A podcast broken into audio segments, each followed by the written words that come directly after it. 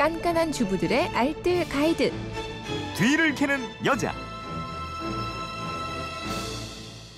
네, 숨은 정보를 캐드리는 시간이죠. 뒤를 캐는 여자 오늘도 곽지연 리포터와 함께합니다. 어서 오세요. 네, 안녕하세요. 휴대폰 뒷번호 0863님인데 치매이신 아버지 목욕만 시켜드리려고 하면 포악해지십니다. 치매 어르신 목욕 시켜드리는 노하우도 캐주시나요? 이러셨는데 또 7일 이사님은 제 어머니께서 치매를 고생하고 계시는데요. 주위에서 장기 요양보험 신청을 하라고 합니다. 신청 방법을 알려주세요. 이렇게 문자를 주셨습니다. 네. 네, 많은 분들이 치매 어르신 관련해서 문자를 보내주고 계세요. 해마다 치매 환자들은 계속 늘어나고 있다고 하잖아요. 네, 네. 어르신들 9명 중 1명꼴로 치매 증상을 보인다고 하는데요. 음. 앞서 문자 주신 것처럼 무엇보다 가정에서 직접 그 치매 부모님을 간병을 하다 보면 좀 여러 가지 갈등이 많으실 거예요. 네. 이럴 때는 이렇게 대처해라. 그러니까 치매 어르신 가정에서 돌보는 상황별 몇 가지 요령을 오늘 준비했습니다. 먼저 환자가 목욕을 하지 않거나 옷을 갈아입지 않으려고 할때 음. 이때 어떻게 대처를 해요? 어르신들이 목욕을 싫어하는 이유가 몇 가지가 있다고 하는데요. 이미 위생에 대한 개념이 없어지기도 하고 또 옷을 벗는 것에 대한 수치심, 몸에 물이 닿는 것에 대한 공포감 등으로 더욱 피하게 된다고 예. 그러거든요.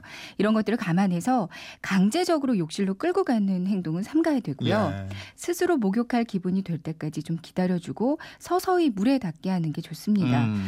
목욕 공간을 커튼이나 스크린을 달아서 사생활을 보호할 수 있게 해주시는 것도 좋고요. 네. 안전을 위해서 미끄럼 방지 매트리스나 안전 손잡이 같은 것들도 활용하시고요. 가능한 스스로 씻을 수 있게 격려해 주는데 그래도 너무 또 오래 목욕을 하는 건 좋지 않대요. 예. 옷을 갈아입을 때도 기분이 좋을 때 갈아입도록 권유를 하고요. 좋아하는 옷을 보여주면서 좀 스스로 갈아입고 싶은 마음이 들도록 유도하는 게 좋습니다.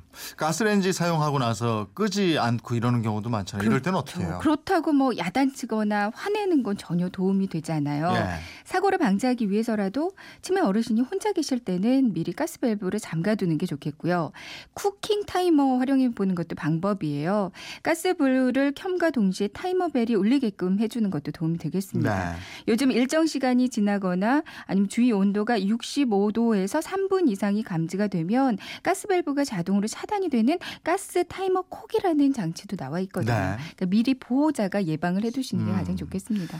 또 집으로 돌아오는 길 자주 잃어버리고 이럴 때도 많잖아요. 예. 이 시공간 능력의 감퇴로 흔히 나타날 수 있는 일이거든요. 예. 그러니까 집을 잘 찾을 수 있게 잘 알아볼 수 있는 표시해 두면 도움이 된다고 하고요.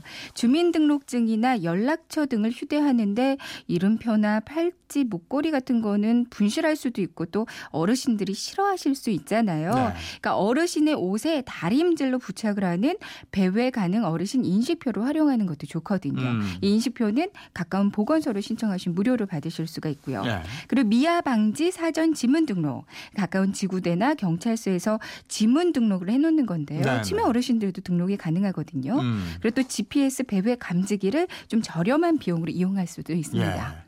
또 똑같은 질문 계속해서 하는 경우도 있는데 그쵸. 이거 같은 답을 계속 해드리는 것 이게 이게 또 보통 일이 아니에요. 맞아요. 이 같은 질문을 한다고 좀 짜증 내거나 대답 회피하지 마시고요. 간단하게라도 변화 있는 대답을 좀 끈기 있게 해주는 게 좋아요. 네. 함께 사는 가족을 알아보지 못할 때도 있잖아요. 음. 이럴 때도 야단치거나 설명을 해도 소용이 없고요. 오히려 좀 아주 불안한 상태가 될 수 있으니까요. 환자의 말을 부인하지 말고요. 좀 인정하면서 느긋하게 응대해 주셔야 합니다. 아들 보고 동생이라고 생각을 하신다면 이게 아들이 맞다 아니다가 아니라 동생과의 추억 같이 그 네. 동생에 관한 얘기를 할수 있도록 예. 유도하는 게 좋아요. 또 가정에서 부양해야 되는 치매 환자 가족들에게 도움이 되는 제도가 있어요. 네. 그죠. 노인 장기 요양 보험 제도. 그렇죠. 이거 어떻게 하는 거예요? 노인 장기 요양 보험은요 별도의 가입이 필요하지 않아요. 그러니까 네. 건강보험의 가입자라면 누구나 장기 요양 보험의 가입자가 돼서 이용할 수가 있거든요. 아, 지난해 7월부터는 장기 요양 치매 5등급이 신설이 되면서 네.